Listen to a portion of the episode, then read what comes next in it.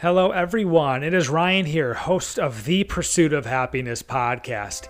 Now, this is a podcast where I get to have conversations with some amazing people from all over the world who have stories to share, experiences we can learn from, and knowledge in areas that we can use and apply to our lives to make us better and happier people. Now, each episode has a different topic, but all geared towards helping us along our own pursuit of happiness and helping us understand this journey we call life just a little better. We'll touch on everything from mental health to nutrition, diet, fitness, travel, adventure, relationships, and believe me, much, much more. All along this journey, I'll experiment and apply some of the advice and information from my conversations to see how it affects me along my own pursuit of happiness, and then report back to you. Now, don't forget, if you enjoy this episode or any other episode, please take a moment, subscribe, leave me a rating and a review. It is truly, truly appreciated while also helping get these great conversations to even more listeners. And on this episode, I am proud to introduce Robb Wolf. Now, you may have heard of Robb Wolf on the Joe Rogan experience a few times. If not, you have probably heard or seen some of his works. Now, Robb is a former research biochemist. He's also a two times New York Times Wall Street Journal best selling author of The Paleo Solution and Wired to Eat, and he's also the co author to book and documentary Sacred Cow. But on top of all of that, he is the co founder of Element. That's LMNT. Go check it out, drinkelement.com. It is a drink that was created a few years back that is honestly taking over the market. And I'm not kidding. I was introduced to Element a few months back, and since then, I cannot stop hearing about it. So, of course, I had to try this. I went to drinkelement.com, got myself a sample pack, and I was honestly very pleasantly surprised. It tastes awesome, and the benefits are great. These small little packs are all about the sodium, the potassium, magnesium, and those electrolytes. So we really get into the science behind how this product was created and how it's supposed to benefit people like you and me. It's not every day you get to go behind the branding and the marketing and talk to the biochemist who actually created the product. So I am very thankful to Robb for joining me on my podcast and also talking about his personal health scare, which got him into researching the paleo diet, intermittent fasting, and becoming just an absolute beast in the CrossFit community. I can't tell you how excited I am for you to listen to this episode. So let's get it going with the legendary Robb Wolf.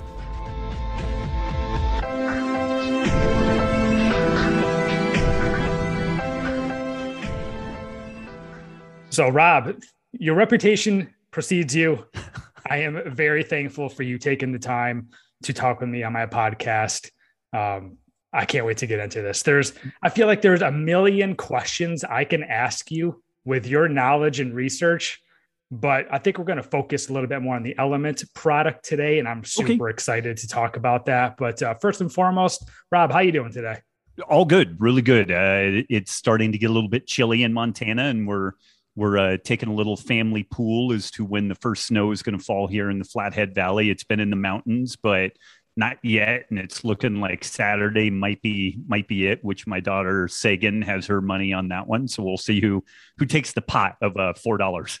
Oh that's incredible. Are you looking yeah. forward to the snow already or no? Do you want to delay I, it? I, I am. You know my kids love it. I really enjoy it. Um when we lived in reno we got snow but it um it, it would snow one day the sun would come out the next day the snow melts you know so there wasn't like huge accumulation. If um if Montana decides to get after it, you can get a lot of snow here. So that that will be interesting. So Oh, that's yeah. incredible. Whereabouts in Montana are you? We're in Kalispell, outside of Kalispell. Okay, so that's not too far from Glacier, right? We're, from my back porch, it's like a 23 minute drive to get to the Glacier oh, West man. entrance. Yeah, it's not not a bad gig. Yeah. Oh man. Gig. Okay. So yeah. I've been telling people like when I retire, I may or may not end up in Montana one day. So out of curiosity, how like how has your move to Montana been so far? Are you happy there? We we love it. I mean, my kids, um, we were in Texas before, and we liked a lot about it. Like the kids got to go swimming on Christmas Day in the, in the backyard. I don't know, know if I, mean, I, I, don't know if I would like that though. That's not what Christmas is to me. They but. didn't. They didn't. I mean, they enjoyed swimming, but they're like, "This is weird. There's no snow. We can't even see snow anywhere," you know. And uh, uh, we've just really enjoyed Montana. I, I kind of realized for my own personal sanity like I, I haven't really understood a good quantification for like what level of like infrastructure is enough or too much for me but we did a a family trip to go back to to Reno to to visit some family went went through Boise went into Reno and what I realized is anywhere with an interstate attached mm. to it mm. is too much. Oh, okay. Once you hit the six lanes of, of, of the road, yeah. even if it's going through the town, I'm like, that's too much. So yeah, that's basically my, I just have to stay below living anywhere with an interstate in it and I'll, I'll probably be okay. That makes sense. It's actually not a bad way to live. And uh, yeah, yeah. So I flew into Reno for the first time ever just a few months ago, but it was okay. kind of in and out. It was we just uh, my girlfriend and I went to Lake Tahoe, which was nice, obviously gorgeous. Um, yeah just before all the fires started happening. So thank God for that. And uh, yep. hopefully, hopefully the area you're familiar with is safe and sound. I know it was kind of a brutal summer for fires. It there. absolutely was. Yeah. Yeah.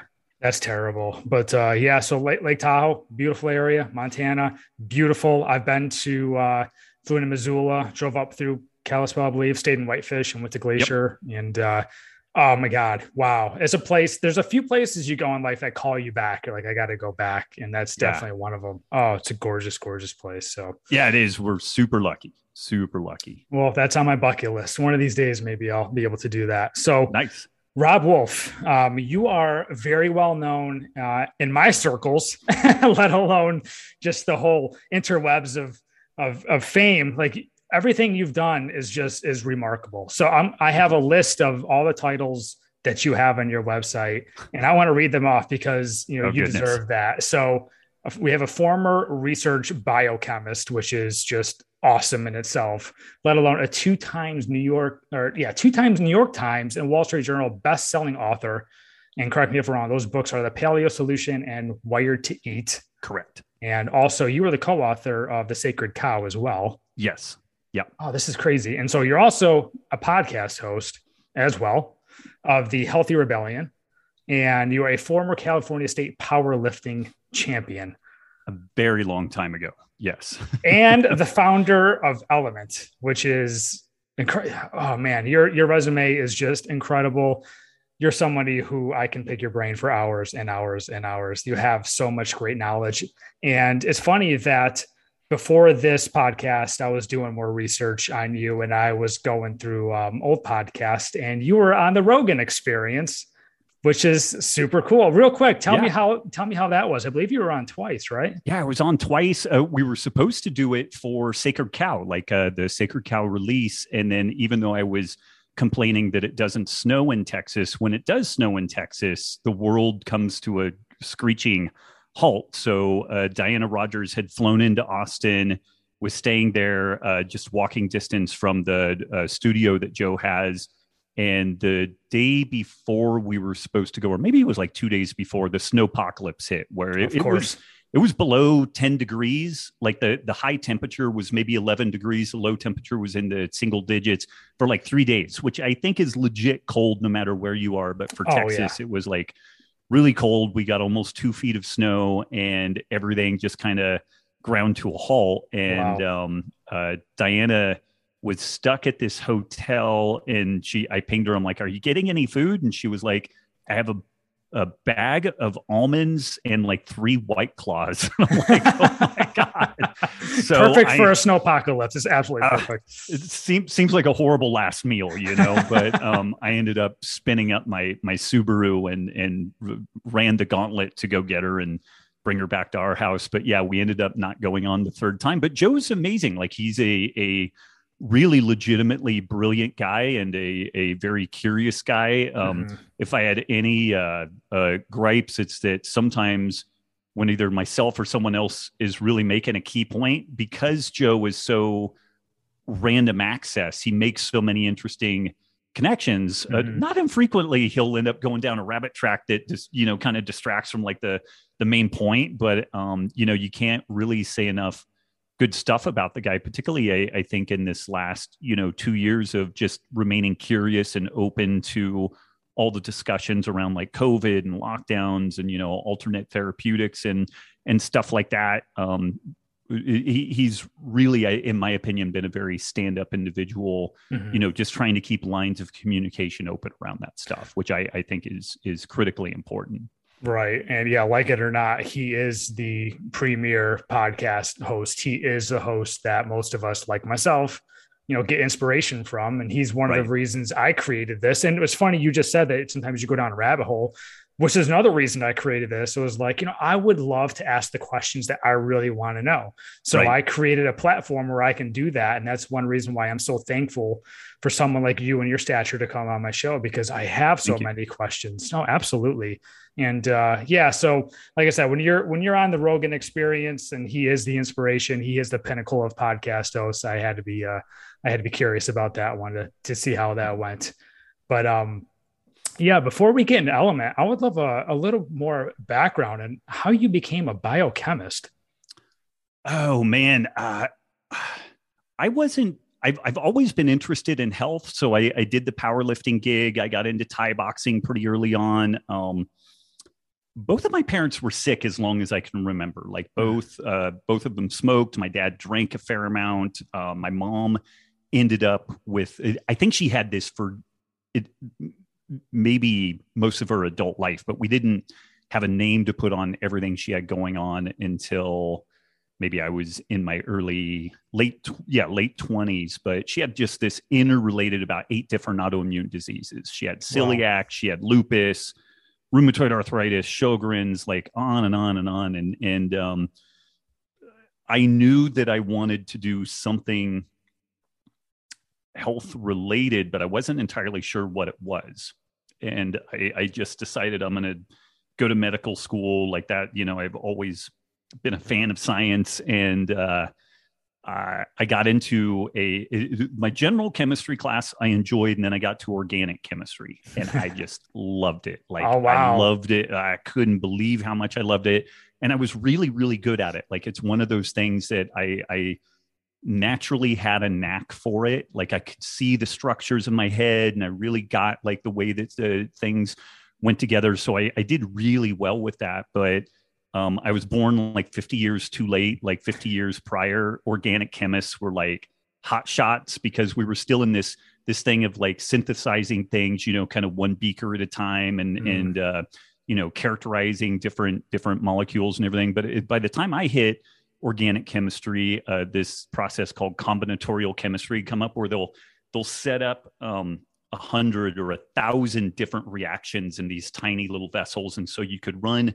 experiments in parallel. And you still need organic chemists to kind of figure out some of the stuff going on there, but it um it, job prospects doing that were were not great. Like being a chemist in general is is a lot of work and not not potentially a, a ton of reward on it. But um, that it, it was a great it's a great uh, degree to get to go to medical school because mm. you get a lot of the hard science, but you also get a lot of the biological sciences, and so it, it's kind of right at that that interface there. And so a lot of it was just driven by interest and passion, and I was really thinking about going to medical school. But when I became very sick, I had ulcerative colitis. Um, so bad that they were looking at a, a, bowel resection for me and i was about 26 27 years old and i knew enough about medicine that i you know i understood that this type of surgery was going to change my life forever uh, the immunosuppressant drugs that can be used to manage this condition are really nasty and have a lot of side effects, not the least of which are increased rates of cancer because we're suppressing the normal immune response.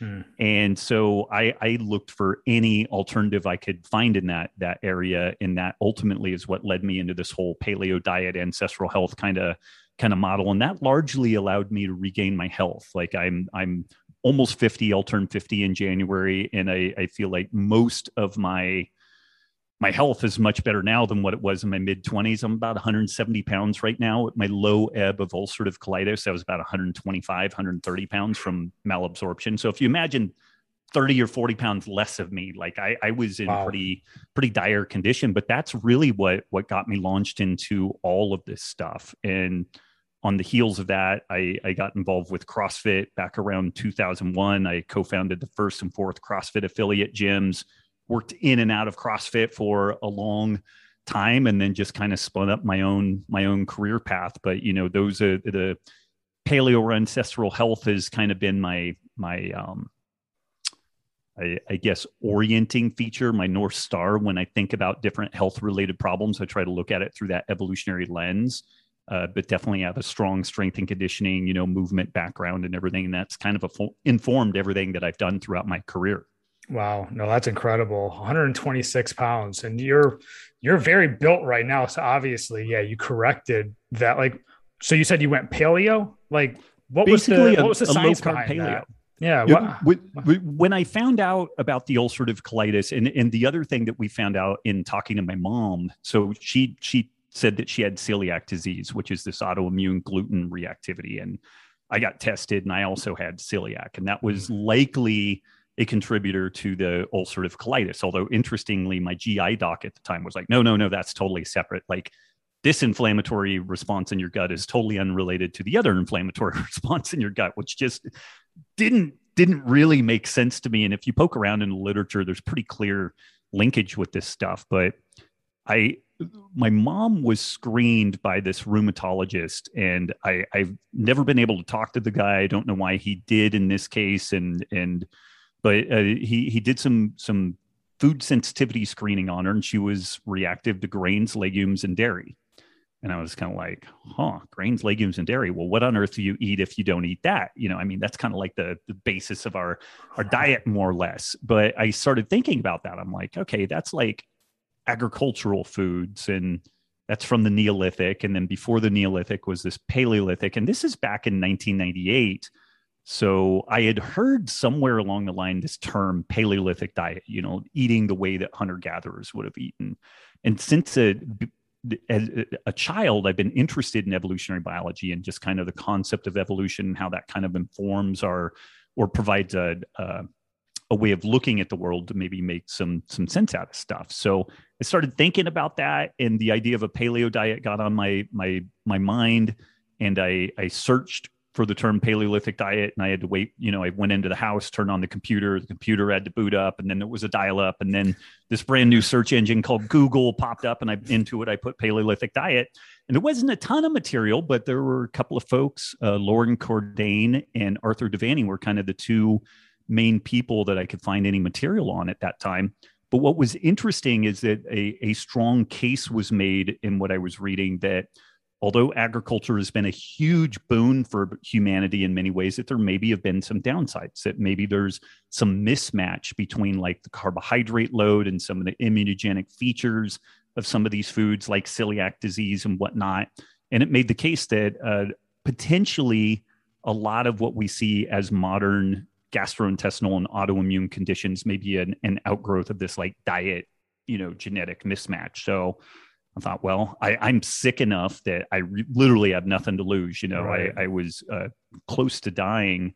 So at that time, there were no paleo diet books. The genre didn't exist. And so in poking around further, most of what existed was just discussions around low carb and the avoidance of, of primarily carbohydrates, but it looked a lot like what you would you would imagine most kind of iterations of a paleo diet looking like. And the best thing I could track down was a an Atkins New Diet Revolution book. And mm-hmm. so I, I got one of those. And interestingly, in the book, people always associate if they associate Atkins with anything favorable, you know, it's just kind of weight loss. But he talked about like GERD and and autoimmune diseases and all these things improving with a with an Atkins, you know, low carb type of approach. So I gave it a shot. I mean, the the results were immediate and stunning. Like it was not a subtle transformation. I immediately started gaining weight again, and I was still eating 3,500 calories a day, just trying to maintain. You know, pri- and prior to that, I was eating a, a minimally processed whole food vegan diet. You know, so I, I was doing everything that I thought was right. But I mean, for some people that may work wonderfully for me it was a disaster mm-hmm. and it, it really did not work and so I couldn't have changed the way I was eating more than what I did. You know, it became very animal centric, uh, careful with the type of plants I, I ate, um, pretty low carb. So my initial foray w- w- into this was really more of an Atkins esque low carb approach, which actually works pretty well for me and is largely the way that I've eaten over the last, you know, 23 years. Um, I do a little bit of tinkering here and there to to fuel jujitsu and and stuff like that. But you know, that's largely been the the safe spot for me to to exist with my food. Wow. And I got to ask, like, if you didn't find this information on the paleo diet, what do you think would have happened within the next year or two of your life? I, I mean, I might have died, you know, be you know some sort of ulcerative uh, rupture or, or something like that uh, I would have almost certainly ended up with surgery and immunosuppressant drugs, and I might have mm-hmm. a you know a colostomy bag now or something like that at at, at best. So I've met a lot of people who ended up in that that same scenario, but just ended up further down the road before they they discovered some of these these other things that might be helpful. So I wouldn't have been good. It, it definitely would, you know, I, it would have been a very different life, and I, I think a much less healthy life than what I, I've been fortunate to to experience. Wow. Yeah, it is um I don't know, it's just a lot more impactful taking advice and perhaps even like buying the products of someone that has actually like lived through this rather than someone who's just putting a product out there to make money. Like the research you have and actually living through this is just, you know, is proof that you know what you're talking about and and thank God that you were able to to find that and adjust your life. And I've seen pictures, man. You're ripped. You're jacked. Oh, thanks. You're thanks. doing well. The, I mean, the liposuction is paying off. So yeah, yeah, yeah. You're doing something right. But uh, I do know that I saw there was a post on. I believe is yours, the element. I think it was the element um, social media, the Instagram this morning about uh, intermittent fasting that you wrote in mm-hmm. ebook. And that's something I've been practicing now for five or six years. I've done a few episodes on that. Well, that was uh, that was life altering for me. Um, I practice that nearly every day, not quite. You know, you go on vacation, I cheat a little bit, and or you know, I get a longer an hour or two before my window. It's okay, right? But uh, yeah, fasting was uh, was a game changer. Is that something that uh, you still practice? Y- yes, but um, I mean, I'm super.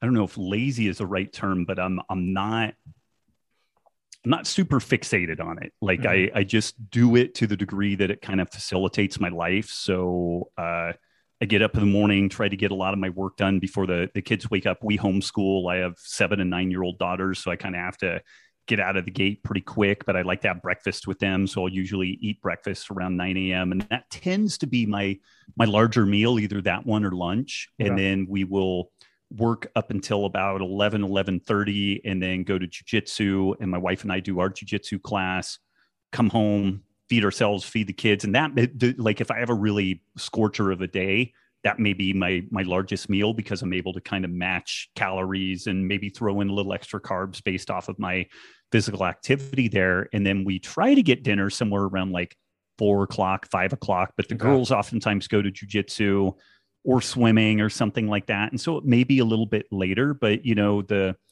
I, I, wrote my first article on intermittent fasting in 2005, and it was released primarily to a CrossFit oriented group. And by 2006, I just deeply regretted releasing this thing because people were going crazy with it. You know, it, it uh, uh, these type A personalities were looking at like, well, here's this benefit from 16 hours. I'll go 22 hours, and, you right. know, and and uh, and you start seeing people run ragged uh, with that that process. And I, am at a spot now where I, I feel like uh, intermittent fasting or time restricted eating is a, a phenomenal tool. Like there are some people that aren't going to change the composition of what they eat, but you might get them to change the timing, at least initially. They're like, I'm not going to change what I eat. It's like, okay, could you eat whatever you want between 9 a.m. and 5 p.m.? Yeah. Okay, let's start with that. So at mm-hmm. least they're not going back to the refrigerator at nine o'clock at night and eating right before bed. And then the person starts eating, you know, it, it, they start feeling better. Like, well, you know, maybe I will eat some more protein now, and maybe I will clean up some of the compositional stuff. So the the main dietary interventions that were were shared is you know monitor how much you're eating but don't change the composition that's like the standard dietetics model you know and hardly anybody can do it. Um, mm. But then on the flip side of that, we have like paleo and vegan and low carb and carnivore and all this stuff. And again, hardly anybody can do those too. You know, I mean, if we're really honest about it, like most people don't stick to those things long term. And so intermittent fasting I see as being this other dietary option where we just tell folks, okay, don't worry about monitoring how much you eat. Don't worry about the composition of it.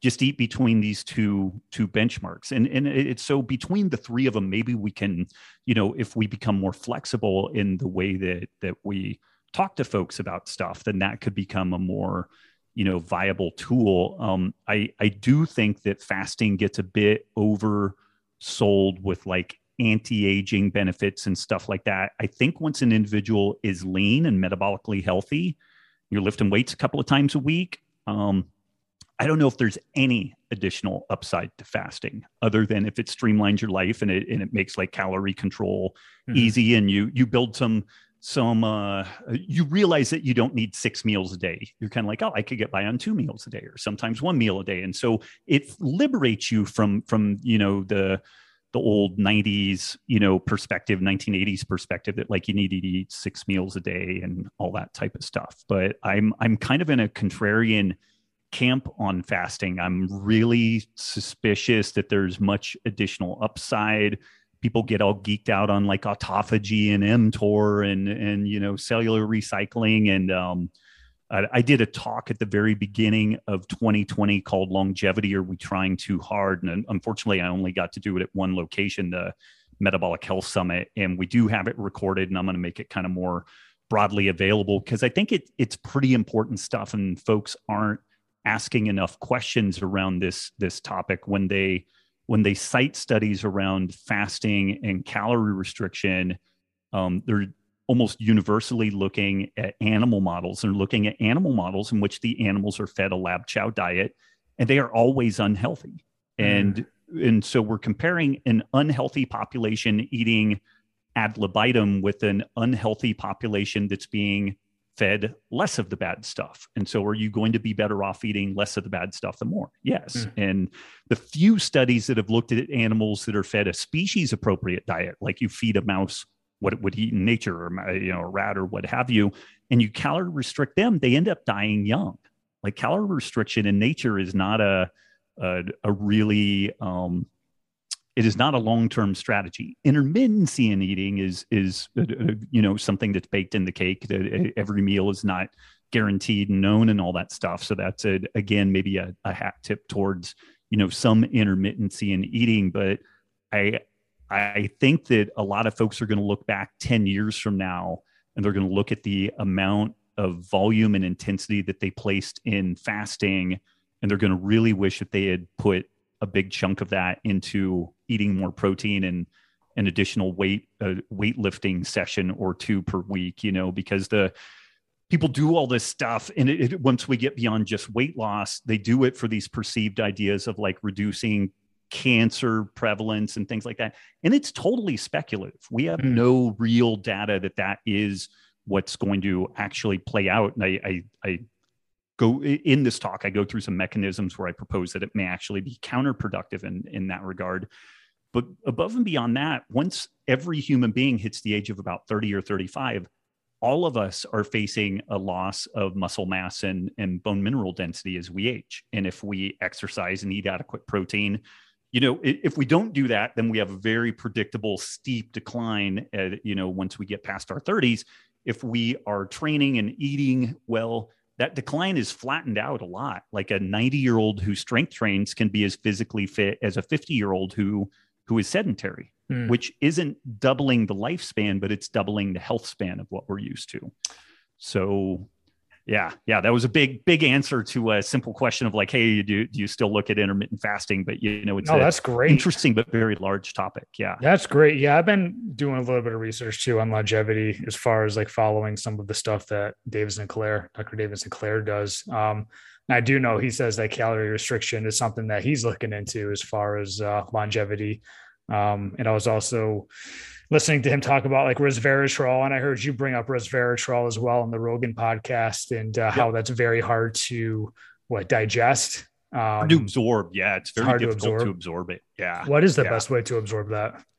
If you get it lyophilized, like if they attach it to some sort of a lipid uh, particle and and then you eat it with a fatty meal, then it will it will tend to enhance the absorption. And it's possible some things like that or like some low dose uh, uh, glucophage or something. Um, there's the uh, uh, what, what's the the big one? Um, Peter Attia is super geeked out on it. The, he has it as his his license plate. The um, the mTOR inhibitor, you you know, rapamycin, rapamycin. You know, Okay. so there might be something lurking somewhere out there where you know some intermittent punctuated doses of stuff like that might be beneficial, but I'm still kind of I'm kind of suspicious. You know, it, it's. uh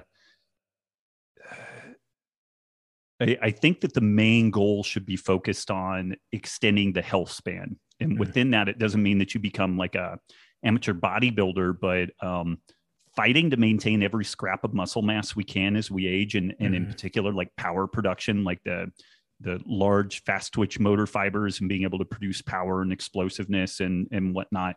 It doesn't take a lot of work. Like two days a week, uh, uh, two full body training sessions is kind of a program minimum that I think folks can get a lot of benefit from. And this could be like selectorized weight machines that you you go in and use those that will work just fine if you want to do more barbells and dumbbells that that works too but um i think there's you know Valter Longo's like fasting mimicking diet and all, all this stuff. I, I i find it really interesting but again when we need to quit comparing the potential upsides of these things with known to be sick individuals because if we have let, let's take some like mid-level like crossfit games athlete. You know they're they're they're good but they're not they're not so invested in it that we could make the case that they're they're burned out from like the volume and the intensity of training but they carry a lot of muscle mass they've got a really broad uh, uh, you know physiological engine they can go hard for a short time they can go hard for a long time um, they're very insulin sensitive. Uh, they they still have good androgen functioning, so they're producing the hormones they should produce and all that type of stuff. That's the person that we need to compare whether or not calorie restriction and intermittent fasting is of benefit, in my opinion, because we already know that if you if one is insulin resistant, significantly overweight, developing non-alcoholic fatty liver, and all this stuff, that's a disaster compared to that that fit CrossFit Games type person. We already know that. So I, I think that they're, you know, it's kind of uh, we know that metabolic disease is bad. So Hmm. why are we comparing it relative to that? Why don't we compare it to what we would see, you know, humans living in the 1940s, 1950s, where they're still doing farm work and the, you know, we eat a minimally processed diet and we don't have electric lights on, you know, 24 7 and we're doing shift work and all that type of stuff. Like to me, that's really the the benchmark that needs to be looked at to get a good sense there of whether or not there really is some additional upside because I yeah, yeah, I don't want to beat that to death, but it, it yeah, yeah. No, I mean, I love the skepticism. Um, I love, you know, we just need more information. Um, Yep. When you said that uh, expanding health span um, just got me thinking of expanding the prime of like an athlete's career, a la Mhm. like a like a Tom Brady. Yeah. Are you familiar whatsoever with the TB12 method? Do you have any thoughts on that? Yeah, yeah. I mean, it, it, it's not bad. It's not bad. It's very protein centric, and and uh, uh, I I think like so many of these things, I think that you're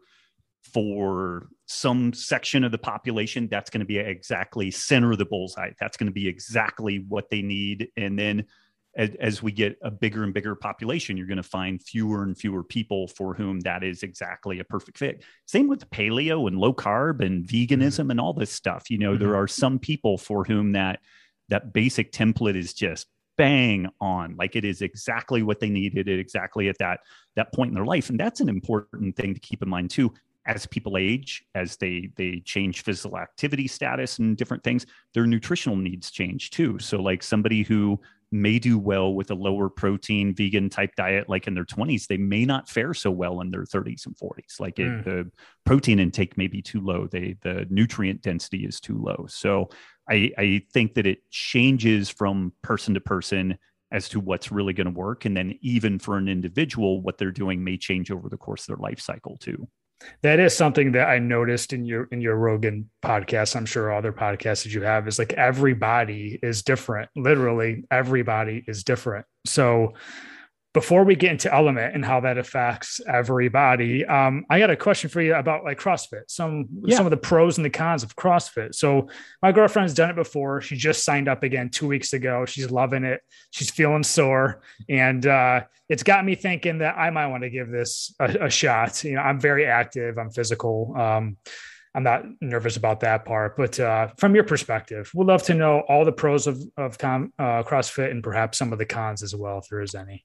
Yeah, the the pros as I see it, I think a well-run gym is cool in that for for me, I in my second book, The Wired to Eat, I broke the pillars of health down into food, sleep, which I throw circadian biology and like sunlight and everything into that movement and community. And on the community side, like I'm more of a lumper than a splitter. But so community, it's like the people around us and also our microbiome and, you know, everything that we're interacting with. So it, it kind of throws all that stuff together. And mm-hmm. a well run gym, like if the coach really knows what he or she is doing, um, you're going to get some great exercise. They should be talking to you about effective nutrition they should also be counseling you on on good sleep hygiene and and you know circadian biology because that's going to let's like the biggest return on investment anybody could do for their health is is improve their their sleep. And then the community part is baked in the cake. You're in a gym with a, a bunch of other people. So i think that it's amazing for that. Um, in the very beginning of crossfit the the cocksure swagger that was inherent in the movement was look at all the cool shit that we could do and all we do are these short little workouts mm. you know and so it was originally and I, am kind of a geek of economics like i really like finding things that are like good return on investment and you know minimal risk reward and all that mm-hmm. and these uh, you know singlets couplets and triplets uh, uh, you know some focused strength work or strength work mixed with metabolic conditioning it's just super time efficient it's more like a game also like you could look at doing you know three sets of 10 of back squat and then go for a jog or you could turn it into a game and you're going to say okay i'm going to do um, front squats at, at some weight and and uh, i have to accumulate 10 reps on it. And then i run a 400 meter you know sprint and between that sprint being kind of relative and i try to get three or four rounds of that done as quickly as i can so it's much more like a game then, you know, you're, it, it's almost like an obstacle. Obstacle is exactly yeah, what I was just yeah, thinking. Yeah, yeah. Yep. Which is way more fun. You know, it's just more cognitively engaging and you're just like plowing through this thing, you know? And so I think it's really time efficient and it's pretty cool in those regards. And that's the way that CrossFit started. And it was very appealing to me. Then with the CrossFit games, it shifted from figuring out what is the minimum effective dose what's the minimum amount of stuff i need to do in the gym to be able to kick ass at every other thing i do in my life and it turned into what's the most amount of work i can do without dying and that's Oof. what the crossfit games are you know and mm-hmm. uh, so it's become this like multi-day multi-event beatdown that is so much volume so much intensity uh, james fitzgerald who won the first crossfit games you know he he's one of the most vocal people talking about like the, this thing is going to take years off your life being at that level it'll take years off your life being at the high level of NFL or NBA or a host of other things, you know. And I mean, now that people could potentially make lots of money doing it, maybe this is a, a risk reward thing that they they make there. But it's kind of so I do a lot of old guy Brazilian jiu jitsu. And although we have people who compete in our gym, and our gym definitely supports people who compete, it's not like a competition gym. That is not like the sole ethos there. There are a lot of people there just for basic self defense. And the vast majority of people just found that they like jujitsu and they like the people who do jujitsu. Mm-hmm. And it, it, it's it's honestly a pretext to go get hugs three times a week and and hang out with people, you know?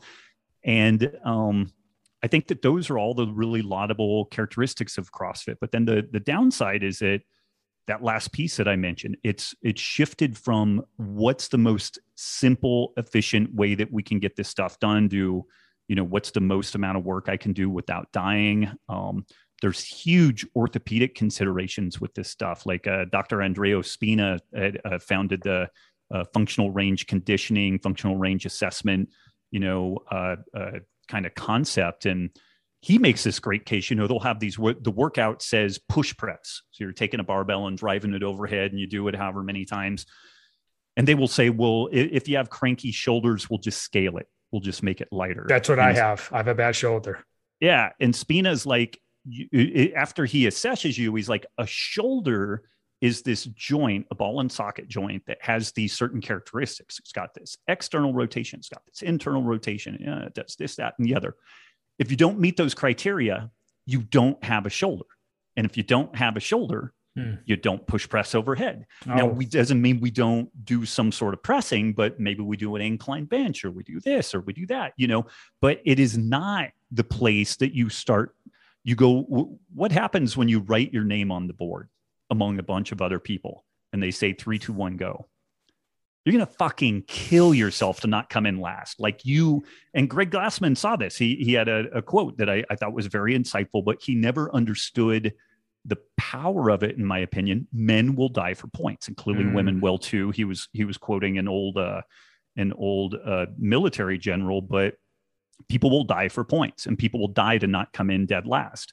And this is another, uh, you know, cool but also potentially hazardous feature is like when every single day is a competition for your life and a competition in which you're going to be ranked and potentially come in last people will burn themselves out. They start like you start getting butterflies in your stomach at the prospect of going to the class because like there's the beatdown there's the social ranking of like coming in last and all this type of stuff. And when we ran our gym about 80% of our classes ultimately ended up being kind of crossfit themed but we didn't write names on the board. We didn't keep track of who came in first or, or second. We actually set it up as like here's all the stuff that we want you to get through. We would do a warm up we would do skill work. And the skill work was usually some sort of strength skill work or maybe gymnastic stuff.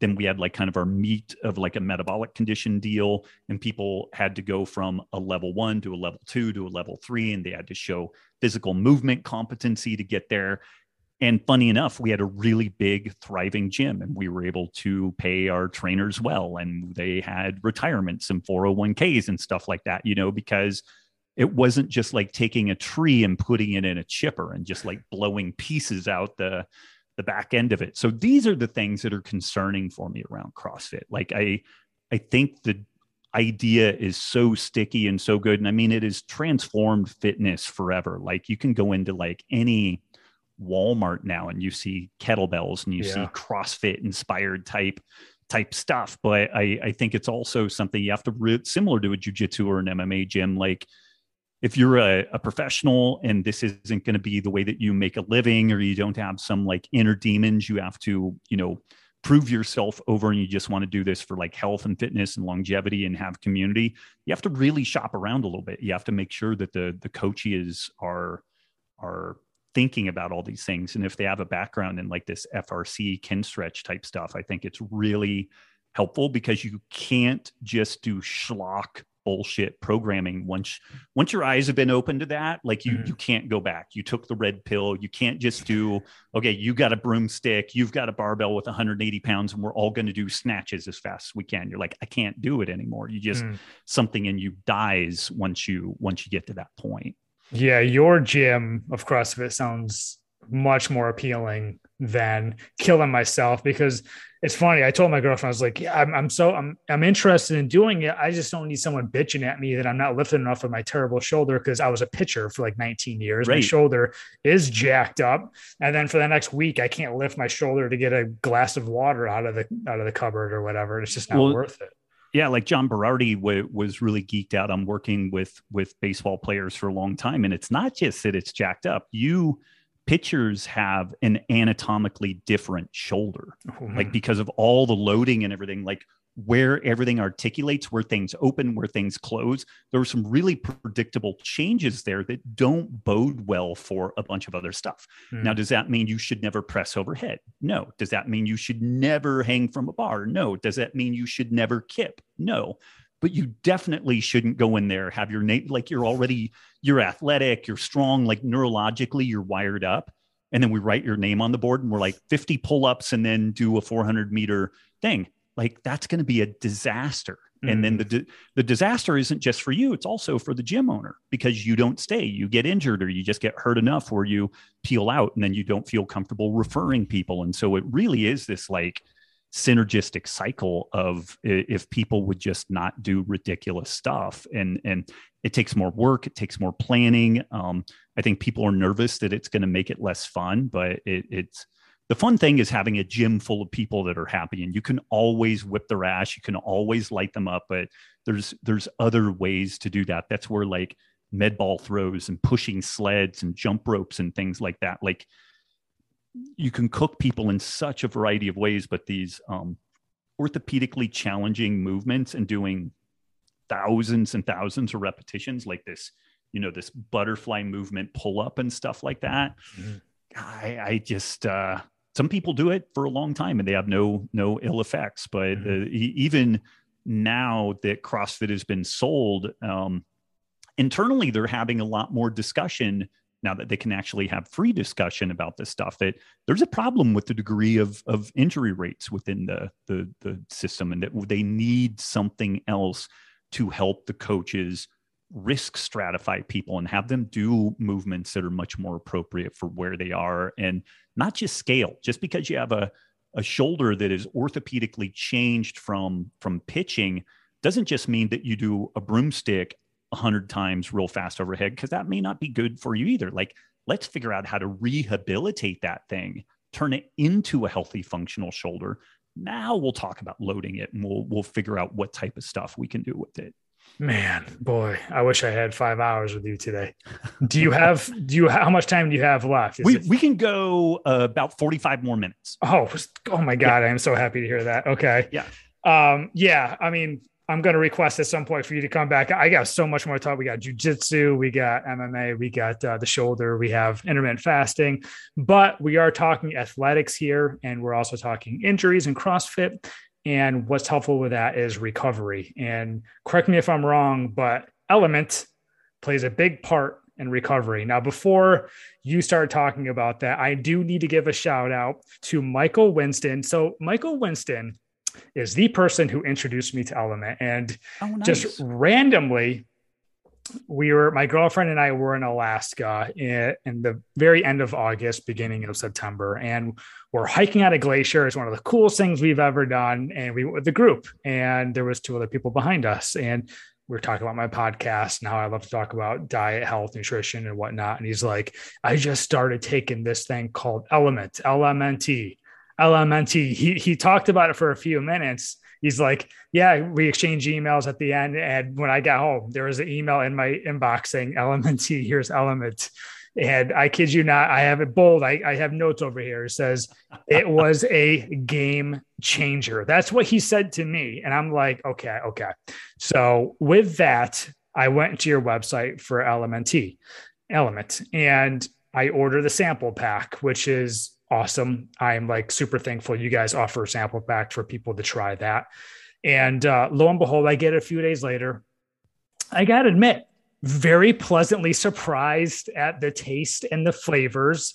I mean, your t-shirt right there says salty AF, salty as fuck, which it really is salty. What you guys live by, but it's actually very tasty. Mm-hmm. Now, there's a lot of questions I have as far as Element itself, but uh, I would love to just kind of like know the history of how you built this first. Yeah, it's uh, it's kind of an interesting story, or at least it, it it's interesting to me. Uh, we didn't four years ago. I wasn't imagining that I was going to be a, a salt mogul. Like that wasn't remotely on my radar. Uh, most yeah, I won't even get into what I what I was doing. I, I, was doing a medical risk assessment program that was really cool, and I was super invested in, and I still tinker with that. But so I've been eating this kind of lower carb diet for 23 years, um, which is great for like my cognitive performance. Like I'm just really clear headed. I don't get blood sugar highs. I don't get blood sugar lows. Um, even though I'm I'm not super frisky on doing a ton of fasting if I get busy, you know, we just can't eat food, or like if I'm traveling and I can't eat for a day or 36 hours, it's not a big deal. Like I'm, I'm more or less in ketosis, and so that transition is is easy. Um, so that's not a big deal. But the stuff I do is is kind of higher intensity. I don't really do CrossFit anymore, but I do the jujitsu. And even though I try to have a really relaxed, non attribute game, I'm not trying to be super fast and explosive it, it's just a demanding sport you know when you you do an hour of of class and drilling and then you have open mat and it's five minute rounds and you know new person and the person maybe 60 pounds heavier than you and you're mm. trying not to get crushed you know it, it's a it's a lot of work and i've always found it difficult to to match my food with my physical activity um, i just didn't feel like i had this low gear uh, for grappling, and I would be really blown out after after doing it, just kind of like neurologically, like like blown out, really fatigued. I was back in the old CrossFit days too, and I I just kept casting around looking for what to do. Like I tried doing pre-workout carbs and post-workout carbs. Nah, it it helped a little bit, but if I ate enough carbs to really move the needle on my performance in the gym, then I started getting back into blood sugar roller coasters. And so I was like, I don't know. I guess, you know, I'm just this kind of unique snowflake and I'm just going to have to suffer through this. But I kept poking around and I found these two guys uh, doing some really amazing work uh, Tyler Cartwright and Luis Villasenor, the founders of keto Ketogains. They had this community, a couple of hundred thousand people that they were doing body recomposition mainly. Some people losing lots of weight, some people gaining muscle while while losing weight, and uh, mainly women, interestingly using this appropriate protein, low carb diet, but like they had some people that were competing in jujitsu at a really high level and they were just following the basic keto gains template. And I was like, what's going on here? Like, what are these guys doing? So I, I kind of stalked them and started hanging out with them and had them look at what I was doing. And they were like, you're fine on your protein, carbs, fat, but you really need a lot more electrolytes, specifically sodium and I was like, oh well, I salt my food. I'm not afraid of sodium. That that can't be it, you know. And and uh, these guys were much more knowledgeable on this topic from a coaching perspective than I am. And of course, what did I do? I just completely ignored, you know, this, exactly. great advice. And because they're they they're they're hard asses in a way, but they're very um, kind, considerate people. They they tolerated my, you know. Uh, shenanigans for a good year and I just kept bitching and moaning and complaining about suffering at jujitsu. And they were finally like, listen, man, when you're in this low carb environment, you tend to shed sodium at a, a, much accelerated rate. There's this process called the natriuresis of fasting. When people fast, when people are on low carb diets, insulin drops. When insulin drops, aldosterone drops. Aldosterone is this uh, adrenal hormone that helps us to regulate sodium. And when uh, aldosterone is low, then we tend to lose sodium when we lose a lot of water. And this is what people call the, the keto flu. Um, this kind of low sodium dehydrated state is the reason why um, uh, hangovers suck because it's very, very similar to, mm. to doing all that stuff. And they were like, weigh and measure all the everything you consume for a couple of days, every single thing. And we would like to see you at at least five grams of sodium per day when you're mm. done. Mm. And I was getting less than two. Wow. And I was wow. like, okay. And they said, go drink some pickle juice. And so I went and grabbed some pickle juice and I did eight ounces of it and I drank it. And it was just like the lights came on. Wow. Now, of course, the guy who's peddling salt is going to say salt's amazing and, you know, it fixes all that, but it really does. And, and, the two most tightly regulated physiological parameters that we have in our body are pH and electrolytes. Like if you end up in the emergency room unconscious, do you have a pulse? Are you breathing? Okay, now pH and electrolytes. Because if pH or electrolytes are off by a little bit, you either get very sick or you die. Like they're really tightly regulated. Every muscle contraction we have, every nerve impulse that is generated is driven by sodium potassium pumps. Like this is, you know, the Krebs cycle and everything. This is ba- basic bioenergetics, you know, is this sodium potassium pump. So if things are off there, one is going to be really off. And this is even above and beyond like fluid compartmentalization. Like, do we have edema in the brain because we have too little sodium and too much potassium in our body? Um, it goes above and beyond even, you know, we get markedly elevated heart rate when we are hyponatremic, low sodium, and low blood volume. So the heart has to work harder to get the same amount of, of blood moved around the body. So there's all these reasons why adequate electrolyte status and, and sodium in particular are really important. And in the modern diet, people get too little potassium, too little magnesium, and too much sodium. But when people shift to any type of a more whole food based diet, all of the main sodium sources disappear and then they get lots of potassium, lots of magnesium, and inadequate sodium. Mm. And what's interesting in all that is if we get adequate sodium, it's much easier for the kidneys to sort things out and make sure that we have adequate potassium, magnesium, calcium. But if we're under fueled with sodium, it's difficult for the body to get ahead of that.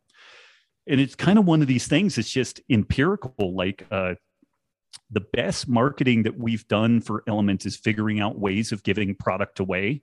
We're just like, try it, just try it. And then people try it and like, oh my God, I, it, it works. And what we did initially, like we, we still four years ago, three and a half years ago, we weren't thinking about a product. We just really recognized, and Tyler and Luis were buttoned up on this long before I was. Like I understood the basic biochemistry of like low carb diets and ketogenic diets and whatnot, but this whole story about the really remarkable increased need for sodium was not on my radar. Mm. So when I became aware of that, I'm like, dude, we've got to tell everybody about this. So we put together a guide and it was basically how to make your own keto aid. We called it keto aid, you know, and it was this much table salt, this much potassium chloride, which is no salt, some magnesium citrate, lemon juice, stevia, water, shake it up, drink it.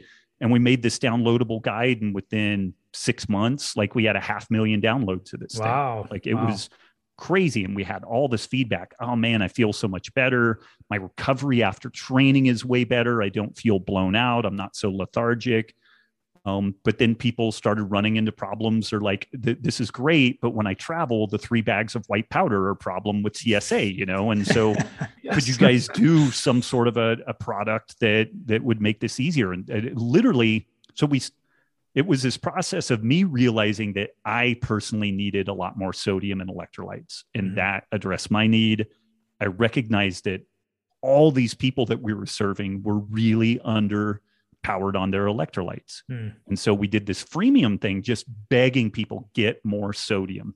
And it, we provided food sources, you know, like 10 olives or a gram of sodium, a couple of ounces of salami. So we tried to get it from food sources, but then we also provided this drink option and then people started asking us for a better you know a better like beverage you know convenience play and so we mm. put together element and that was three years ago and the company has grown like crazy like it, it's uh I think one of the fastest growing companies in like the health and wellness space. And it, it is. It honestly yeah. is. Um, I've heard of Element, I say three, four, five times just out in the wild. Ever since mm-hmm. I've heard of it, it was um, so I had a podcast last week with the guys from Health Hacked, which you actually mm. jumped on last year, I believe it was. And they said, Oh, yeah, like we're like we work with Element and stuff. And then I went to Austin, Texas last week just to have, you know, a good good time with my buddy.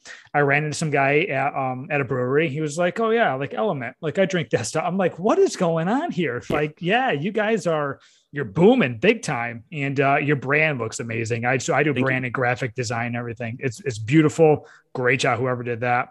Great job. It's awesome.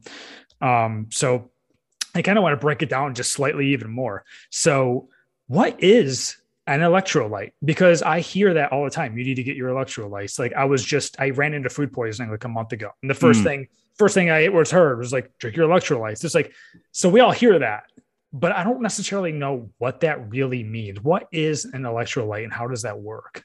So electrolytes are these, these chemical constituents that are usually metal, some metal ions, and then they're, they're anion co cofactors. So like sodium and chloride, potassium and chloride. So like sodium, potassium, magnesium, calcium are the primary kind of positively charged ions that are part of our, our electrolytes. Uh, chloride, bicarbonate, phosphate are the negatively charged ones. But the real the big players so like calcium plays an important role in muscle contraction like it's in that that that deal where we're doing the cross linking and way the muscles release is is uh, decoupling calcium from the the uh, those myosin cross bridges and whatnot. So it's it's important as an electrolyte. In some cases, it's part of the clotting cascade.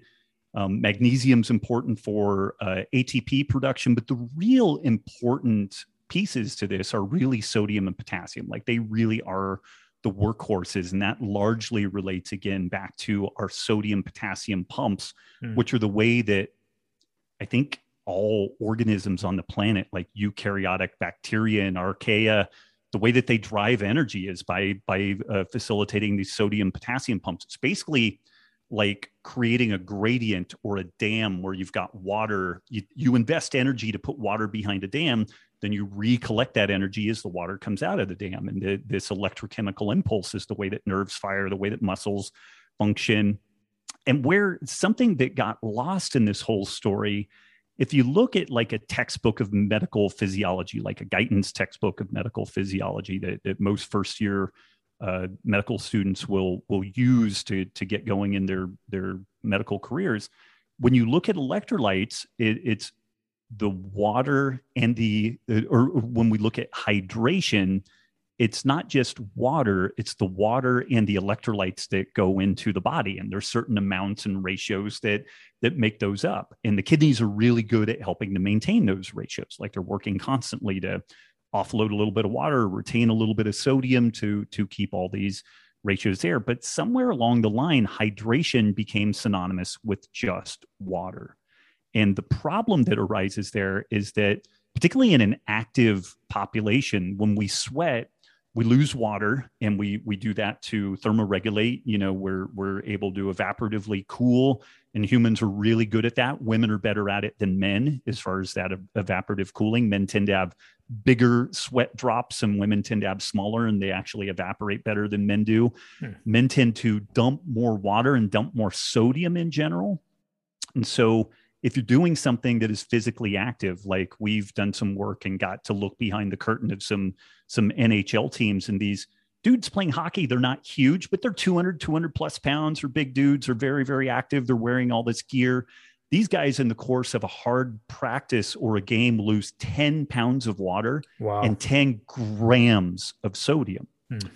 And if they don't get back ahead of that, they're going to have elevated heart rate, bad sleep, elevated cortisol, elevated epinephrine. Like it, it, it's kind of a disaster, but they are already low in sodium. And if they just go and drink water, it's actually diluting the sodium more and it's mm. making the situation worse. So this is where like that rehydration strategy, and you do not have to get all your sodium from like a a liquid source. But this is where finding good dietary sources of sodium, like olives, like pickles, like salami, like sardines, like those things are really wonderful sources of dietary sodium. And then you eat a generally broad, minimally processed diet that provides lots of potassium and lots of magnesium.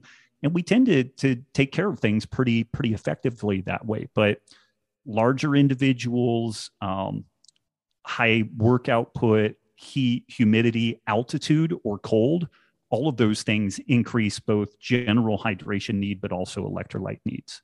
This is awesome. Yeah, I love getting the backstory on this. And the thing that's coming to my mind right now is like, so who was this, I guess, intended for? And perhaps is this not intended for somebody? Yeah, you know, the the center, the bullseye person initially was like this keto low carb crowd and we knew that there was application above and beyond that but uh, really the only people that we i wouldn't see this being appropriate for would be the insulin resistant hypertensive individual. Uh, they have high blood pressure. They're they're uh, you know they they have insulin resistance. Usually the high blood pressure is actually a consequence of the insulin resistance. Um, this is some of the stuff that is is kind of out there in the the medical world that if we reduce our sodium intake it will reduce our blood pressure.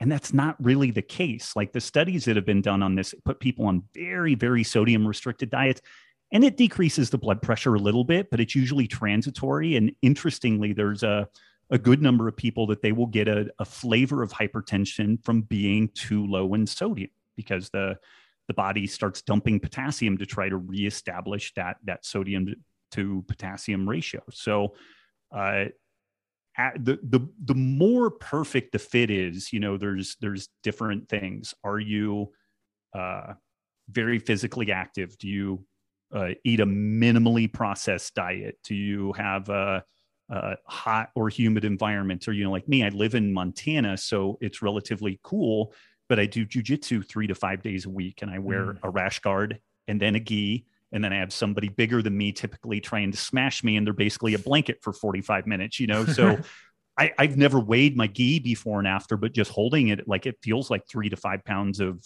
of weight in there, mm. you know. So like mm-hmm. I'm dumping all this this water in there. So these are all things that um, increase sodium need. And so something that we've been noticing is that so many people like that mid afternoon kind of energy slump where people would be like, oh, I need an espresso or something like that.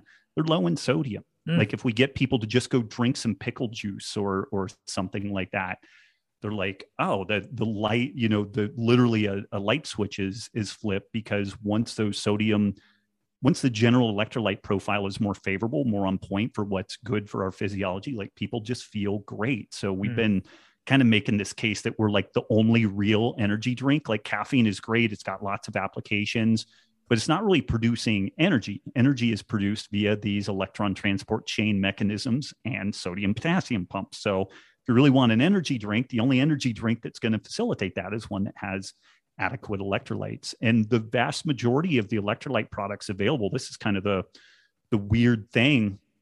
Man, you couldn't swing a cat and not a, a dead cat and not find a, an electrolyte product, you know? Mm-hmm. And but they're real from our perspective they're just massively underpowered in sodium like people look at potassium they look at magnesium they are super important can't can't underplay their value enough but again when you what became obvious to me what was kind of cool is I, I had a good background in biochemistry and physiology but i didn't really have baggage going into this one way or another so when we recognized that this was a real need I read the medical literature on like reviews of electrolyte physiology with a pretty open mind. You know, it, it's like if you had an electrical engineer read this stuff, like that person would would not really have potentially a ton of bias around it. And what was clear was that if you had adequate sodium, everything else kind of sorted itself out. You definitely needed to get you know, dietary potassium and dietary magnesium, and those things can be challenging to get in a hyper processed environment. But we are always advocating for a largely whole food, minimally processed diet. So again, I know it kind of bounced around there, but the you know the center of the bullseye is kind of lower carb diets. Mm-hmm. But what we find is anybody eating a minimally processed diet, they tend to be you know sodium deficient. And if you add significant physical activity and you know these other confounders in there the american council of sports medicine its guidelines for sodium intake for highly active individuals is between 7 and 10 grams of sodium per day. Mm. and this is within you know orthodox medical literature um, assuming that these people are probably already eating a pretty high carb diet and whatnot. But even even the ACSM recognizes that for high motor output people, they need a, a significantly larger amount of sodium than a sedentary population. Wow. Okay. So now I'm wondering like if you would consider me high motor. So if you if I work out, let's just say about six times a week, hit the weights about eh, 60 minutes. Uh, sometimes I'll do like the high intensity trainings for an hour or so. Might run sprints. I might, might run three, four miles a few days a week something like that. Constantly walking my, I have a couple huskies, constantly yeah. walking them. I'm, uh, to oh. me, that's very high motor, but uh, is would you consider that? Oh, I'm a high motor. Yeah, this is definitely something for me. That, that's pretty high motor. And the, the, the thing that gets interesting in that is we could, we could have somebody that looks like your exact clone, mm-hmm. like same height, same weight, same age, same gender, the whole deal. But between the two of you, just based off the medical literature, you between the two of you you there may be a 2x difference in the amount of sodium necessary to keep both of you happy mm-hmm. so this is one of the challenging things around like dosing for sure and yep. and uh you know because let's say uh, there are folks that are called super sweaters and it's mainly men but they discharge a disproportionately large amount of sweat and the amount of sodium in that sweat is much greater than somebody else like it can be more than a, a 2x difference there. So I would say that you're almost certainly in that kind of high motor realm. But even there, your optimum might be five grams of sodium from all sources, diet and supplemental, whereas your clone that is genetically a little bit different maybe two times that or even three times that in uh, you know let's say that that person moves to costa rica and is doing jujitsu in a steel walled building mm-hmm. and it's 90 degrees 90% humidity and they're wearing a gi like their their electrolyte needs maybe yet another order you know larger than that so i'm picturing uh, a lot of what you're saying is sweat output like mm-hmm. exact yeah because i'm thinking like hot yoga is just dripping yep. sweat um living in the, in the carolina yeah, sauna. I live in the Carolinas, so going for a run in like August, you're just like, ugh.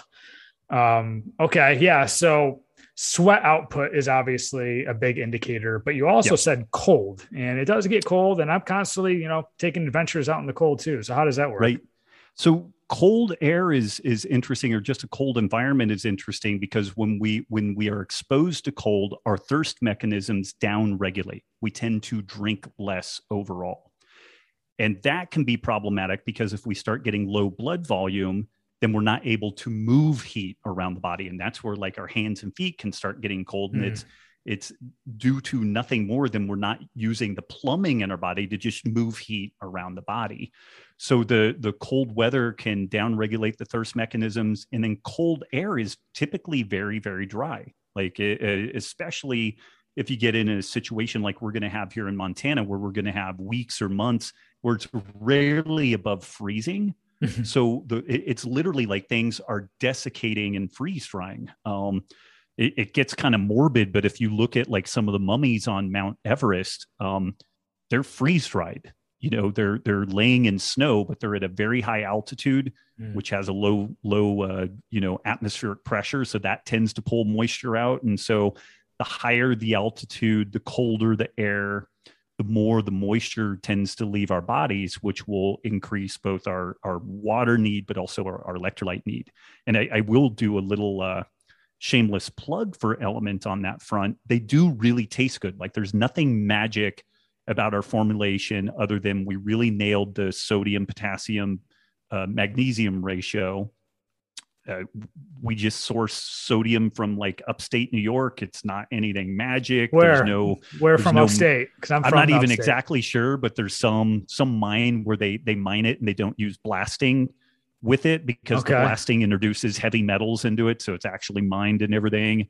And it's domestically sourced. So like we're trying to source as much stuff as we can out of the United States and all that type of stuff. But um it uh uh I would love to have some story that our our sodium is this magic mineral complex from like Nepal, and it's the tears of llamas who have you know pooled it, and it, it but it, none of that. Like there's there's none of that. It's just sodium chloride, and potassium chloride, magnesium, malate, and uh, but the flavors we spend a ton of time really making the stuff taste good, and they're good. And and this is one of the things that I think is valuable for cold weather and it's also one of the ways that people can really get the dosing dialed in.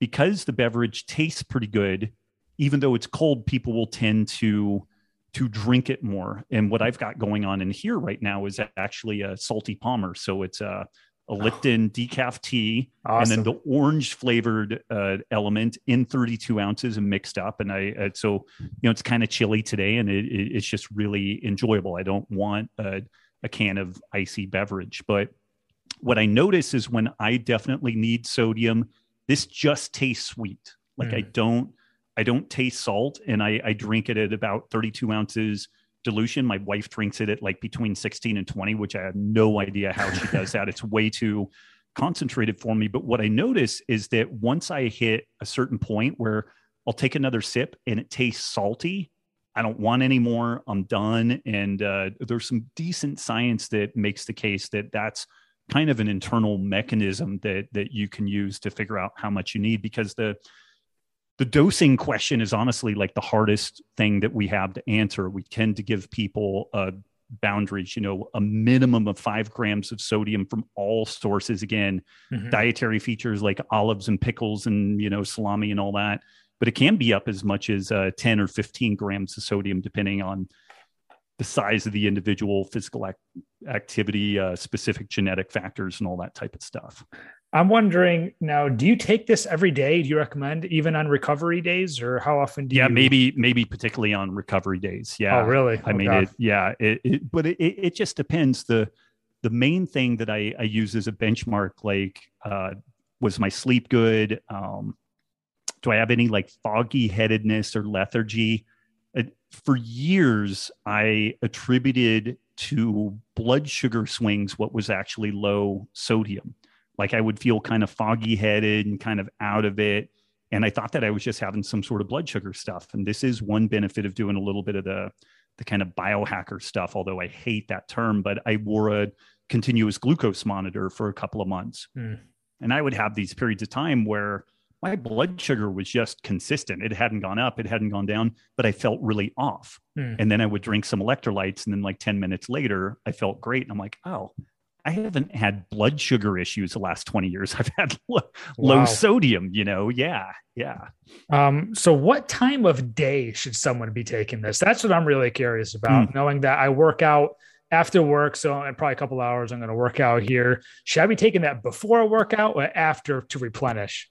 Again, it's going to be dependent on the person, but I'll, I'll, walk people through a typical day for me. So I will get up, and it's kind of funny. After I had COVID, I don't like coffee anymore. Like, wow, I just don't. Actually, that's like a good thing, coffee. though. That's a good thing. I guess I don't know. I kind of miss it. It smells really good, but it saves a lot of money. Like, it just tastes like garbage. But um, so I'll make a, a Lipton decaf tea, and then I put a, uh, either an orange, a raspberry, or occasionally a, a citrus in that and I'll drink on that in the morning. Um, I I will make another two of these to take with me to jujitsu. Wow. And one of them I sip on while I drive to jujitsu, which is about 20 minutes. And I drink another one of these through the the class. And then when the open mat starts, sometimes I go over and take a sip, but usually not. Like I do a half hour to an hour of open mat. And then as I drive home, I will drink that other one. That's basically kind of my recovery.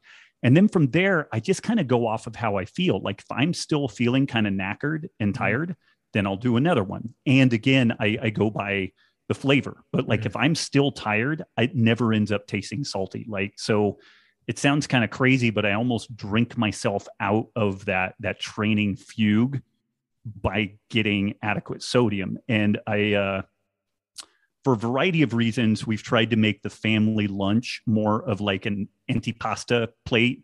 It's like salami and cheese and and you know lunch meats and stuff like that because I can pull off cooking breakfast, I can pull off cooking dinner, and maybe we eat some leftovers for lunch. But like cooking another meal when we're in and back and forth and everything, I just can't do it. But uh, mm-hmm.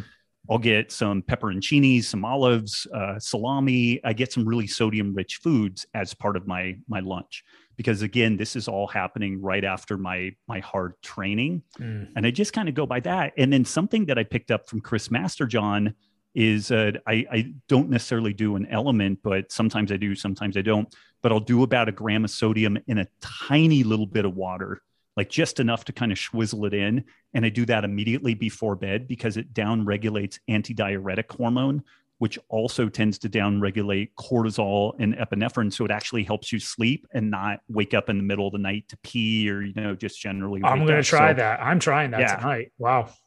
It, it, uh, Masterjohn is like 10 times smarter than I am. And, and, uh, when he lot. threw this out there, I, I, I was like, oh, this makes a ton of sense. And when we do our healthy rebellion resets, the part of the community that we have, when people are trying to deal with their sleep, that that sodium shot before bed has just been like magic. Like I'm, I'm you know, yeah, yeah. So that's a pretty typical day, and you know, um, uh, we had the good opportunity before COVID to go down to Costa Rica and do a jujitsu intensive with Henry Akins and uh, we would do two two-hour sessions each day of jujitsu, one in the morning, one in the afternoon. Wow! And again, it was 90 degrees, 90% humidity, and I would say I was doing eight or ten of these a day. And and even then, even though I'm like part of the company and everything, I would just buy salt and potassium chloride and mix it in a gallon jug with with a little bit of lemon juice and stevia and just mix it up because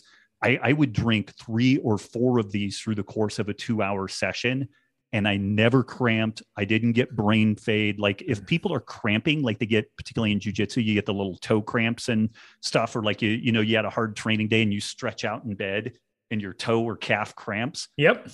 You're way far down the the electrolyte deficiency deal. Wow, like you okay. re- and you probably felt like garbage relative to what you could have had you had adequate electrolytes. But you know, if I'm in a really warm environment doing a lot of activity, my electrolyte intake may double, nearly triple during that time. So it's a it's a huge variation. But it, with a little bit of tinkering, people I think get a good um, intuitive sense of where they need to be with this stuff. But it, it's just kind of cracking them through that initial like wow i really need that much sodium. And i'm still surprised. Like i'm i'm just flabbergasted by you know how much better i feel and really kind of how much sodium i need to really feel my best and operate at these these levels. Is it possible to like overdose on this stuff? Like, what would be the repercussion of that? it is the main issue is that people will get disaster pants. And this is one of the the, the real problematic features of going too concentrated. If you get a very um, hypertonic solution in our gut it pulls water out of our system to dilute it Hmm. and you get a whoosh effect so Hmm. that's usually the big deal um, uh, there's a small percentage of the population that are sodium sensitive hyper responders and they will get a, an elevated blood pressure with that but again I, I our understanding of that is that the vast majority of those people are insulin resistant and they don't need more sodium but what they do need to do is eat a lower processed diet maybe mitigate the carb types and amounts that they're eating and then once they get there then they're going to need more sodium but we need to mm-hmm. fix the dietary and lifestyle features first and then the the sodium is is probably going to be in higher need at that point Yeah, I mean, geez, the dietary needs, especially with COVID and all that Yeah. stuff happening. Oh my God, just yeah, just fixing what you eat fixes most of your problems. right right But um, yeah, now if you ever find out where that salt is from, or if you ever if it ever comes I'll, back, I'll do some I'm digging yeah yeah, but I, I just know it's like fun- upstate new york yeah pun intended yeah. digging. But um, yeah, because I'm from born and raised upstate New York, so Okay. I'm just genuinely curious because I saw your video on YouTube where you guys filmed in Utah, I believe. So it was what was that the Bonneville Salt Flats? Is that where that Yeah. was? Yeah. Is that is that a cool place? It's on my bucket list just to stop by and go there. It, it's kind of otherworldly. It really is. And Yeah. the day that we got there, it was cold Mm. and windy, and they wanted us in t-shirts so they could do these kind of cool photos and videos. And it, it was, I mean, Crimea River. It's very first world problems, but it kind of sucked. You know, it was like, Yeah. damn, it's cold out here. I want a parka. Yeah, yeah. What time of year was that at? It was like November. So it was like crystal clear. It was really beautiful, but it, I, I think the outside temperature was maybe like 38, 39 degrees. And there was like a just consistent, like 25, 30 mile an hour wind just blowing. Dude, it got it got cold in a hurry, man. Yeah. Wow. Wow. Yeah. Yeah. that is definitely one place I really want to want to check out for one reason or another. I've seen Yeah. pictures there, I've seen videos there. It's like, oh, this place looks absolutely mind blowing. And I've I've been to um, White Sands National. Mhm. It's a national park now. I don't know if you have, but it, it somewhat reminds me of that, but seems Yep. a hell of a lot flatter, if you will. Yeah. But um, no, Robb, I I, I think that about wraps it up here. I, and like you said, the the flavors. Like I'm looking at the flavors when I got boxes right in front of me. Awesome. I'm not even like a spicy guy, and you have like the lemon habanero and mango chili. Yep. They're they're fun. It's it's a really fun good. drink. And Yeah. you know, I do have one more question for you. Is um as far as like you know the obvious big rivals are Gatorade and Powerade. Correct me if I'm wrong, but those carry just a ton of sugars. Am I right? Is that the big downside of those drinks? Yeah, I mean, they do. Both of them have a, a, a non-sugar options, but they still are really underpowered in sodium. Like when Mm. you look at the a given serving, they're more like 180 to 280 uh, milligrams of sodium, whereas we have a thousand milligrams of ser- sodium per serving. And back in the day, there was a time when Gatorade was first launched. Its initial iteration was a gram of sodium. And Mm. over time the sodium has gone down the sugar has gone up. So it's uh it, you know anything and again we still offer the homebrew for free. Like if people go to drinklmnt.com forward slash I, I i think homebrew they can get our old homebrew guide and make this stuff on our on their Oh, own. You know you don't have to get this stuff. And part of that guide is helping educate people about sodium rich foods and you know the the stuff to kind of lean into to be able to address that from a dietary perspective.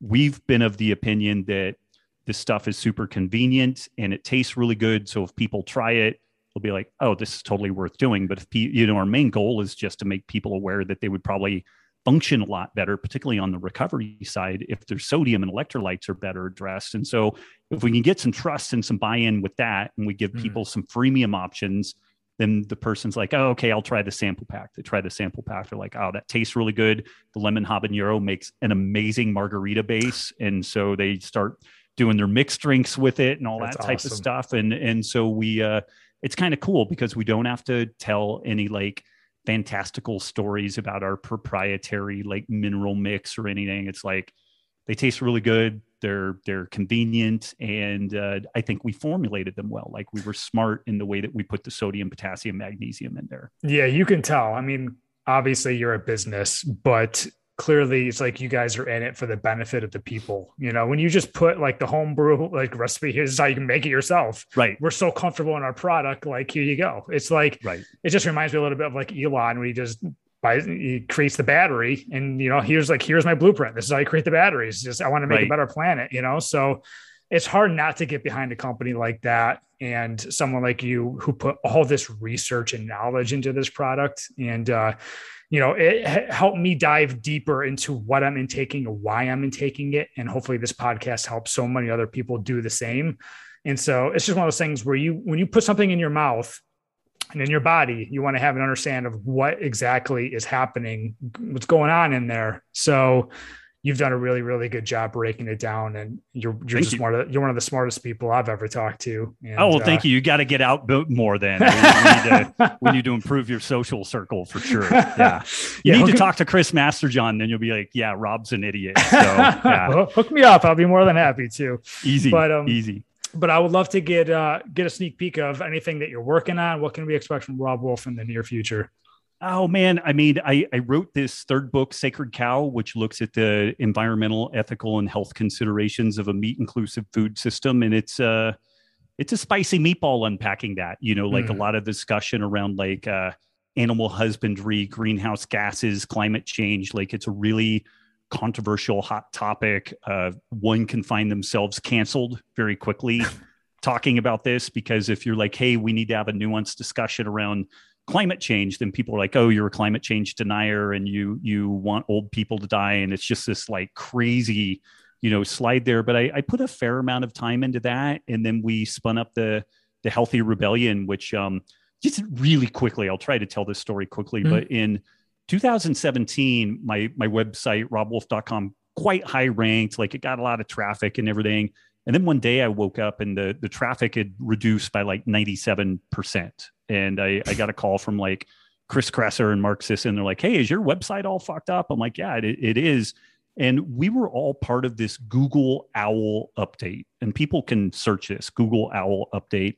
And what it was was this first iteration, and this was back in 2017, of Google beginning to really curate what they felt like was credible health advice. And you know, for 20 years, Google had built itself by curating all information and then kind of democratizing seemingly who was providing the best information. clearly, there are there are people who I think have terrible advice and it doesn't really stand up to scrutiny and everything. But Google had decided that you know we're going to go real hardcore, like WebMD. That's it. Anything outside of that is is you know garbage, uh, even though there's interesting financial ties between these entities and Google.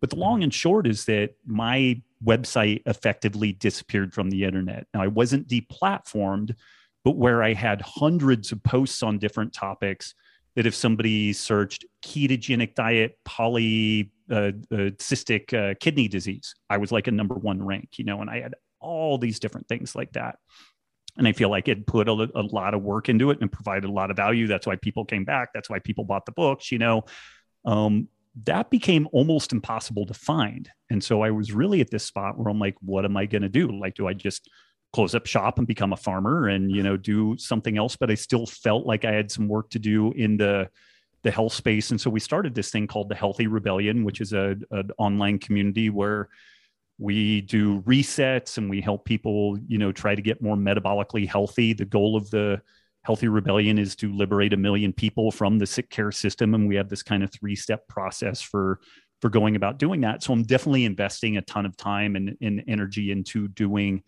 that. And you know then you kind of fast forward and we've had all the social upheaval, all the cancel culture, all the censorship that has gone on. And so I'm, I'm trying to figure out how to be most effective at cautioning against the danger of where we're going with that stuff. And I get it that there are some people that are really like, we need somebody to monitor this stuff. And I'm mm-hmm. like, okay, maybe I, I, I get the the you know the sentiment there, but like it, it, an example it's really impactful to me. Maybe it's not impactful to other people, but most people are probably familiar that uh, uh, there's a, a notion in medicine that taking a baby aspirin every day mitigates the risk of like certain types of uh, heart attack and stroke. Like it, it's a bit of a blood thinner. And it was maybe 25, 30 years ago that some studies suggested that that was maybe beneficial. And then we had 20 plus years that that was the standard of care, you know, a recommendation of a baby aspirin a day um, with more scrutiny and more more data. Uh, couple of weeks ago, the you know the main medical entities said we need to stop doing that it is more dangerous giving people a baby aspirin every day than what we're getting benefit there's when we look at all cause mortality there's clearly a signal here that this consistently taking the baby aspirin at a population level is probably problematic now there may be some individuals that benefit from this but that's probably something that they and their doctor need to figure out. And this shouldn't be a public health level recommendation. So when people get wrapped up in this thing, we're like, well, we need to follow the science or we need to, you know, do what the authorities do. The authorities change their position on things frequently mm-hmm. because mm-hmm. the data updates. And oftentimes the data updates because of the internet and social media and people experimenting and, and a, a non-trivial number of studies are spun up because you find people doing something new or you find some some data geek who who's poking around on the interwebs and like hey there's a bunch of you know interesting information over here. So i don't know what what my point was to that other than you know that's kind of where my my focus is is trying to figure out uh how to uh, sell a message that like freedom of information and freedom of access to that information is although there are dangers there's you know there's potential risks and and all that stuff but i think it's far better to let everybody say what they mm-hmm. think mm-hmm. and then hash that out and let people compare notes and put the best models forward and and i have faith that you know in markets and people um being smart enough to just kind of know what works for them you know and and you know i have more faith in that than i do in uh, some pimple faced 20 year old Facebook kid who's got a, a, computer science background, you know, being put in charge of curating health information. You mm-hmm. know, that seems like a terrible idea to say nothing of the fact that all of medicine, all of science should have a sign hung on it that says good until further notice. Like this mm. may be our best understanding that we have today, but you know, we may completely reverse our position on this in the future. I agree with you. It's funny. Just last night, I was having a conversation with a lady who cut my hair, and I was just like, we were talking about she's got a kid. I was like, I remember when I was a kid, we were all talking about the food pyramid. I was like, I don't even think that's even like still standing these days. And right, you know, because of that, I had frosted flakes every morning and the terrible cereals because grains were supposed to be a big part of my, you know, my breakfast or what. It's just that science changes. And thank God for that, you know, right. honestly. And so I appreciate you um, you know, really kind of just getting the um, just the knowledge out there and let people make kind of like a decision for themselves. And I love how like when you're talking about LMNT, yeah, this is your business, but you're still kind of cautioning whereas like it's different for everybody, you know, don't just, it's not standard, go take two packets a day. Let's just try to crank in our, our, our money here.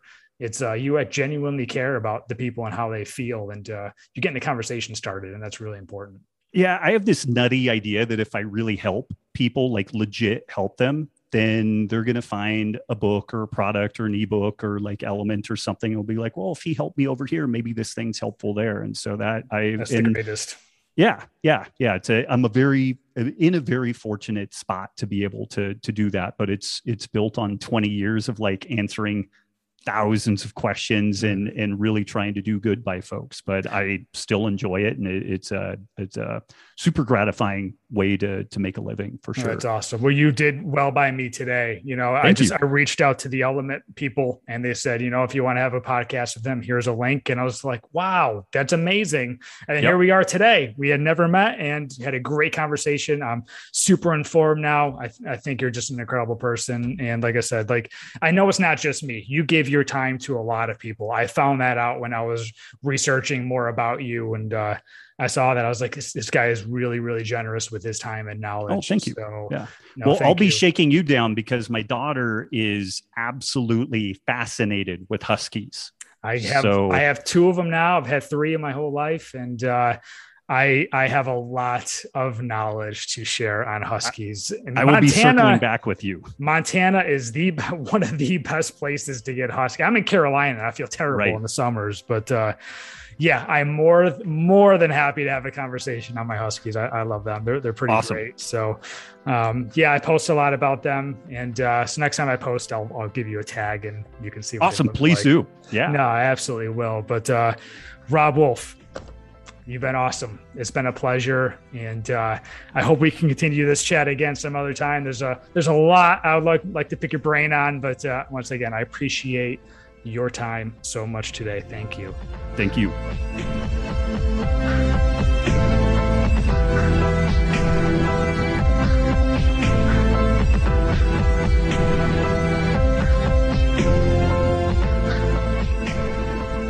Thank you so much, Robb. If you are listening to this episode, I really appreciate you being so generous with your time. I thank you so much. I would absolutely love to have you back on. This was an absolute blast, and I guarantee if you listen to this episode, you learned something that you can apply to your life. Yes, go check them out at drinklmnt.com. You can get a free sample pack. Yes, it's free. I believe it's just five bucks for shipping. It's so worth it. I actually got a pack right after I tried a sample pack because it's delicious. Chocolate is my absolute favorite. It tastes incredible. So, once again, thank you for listening to this episode of the Pursuit of Happiness podcast. I am Ryan please, if you can, take a moment to leave me a rating and a review. I really appreciate it. And please subscribe to be notified when the next episode is released.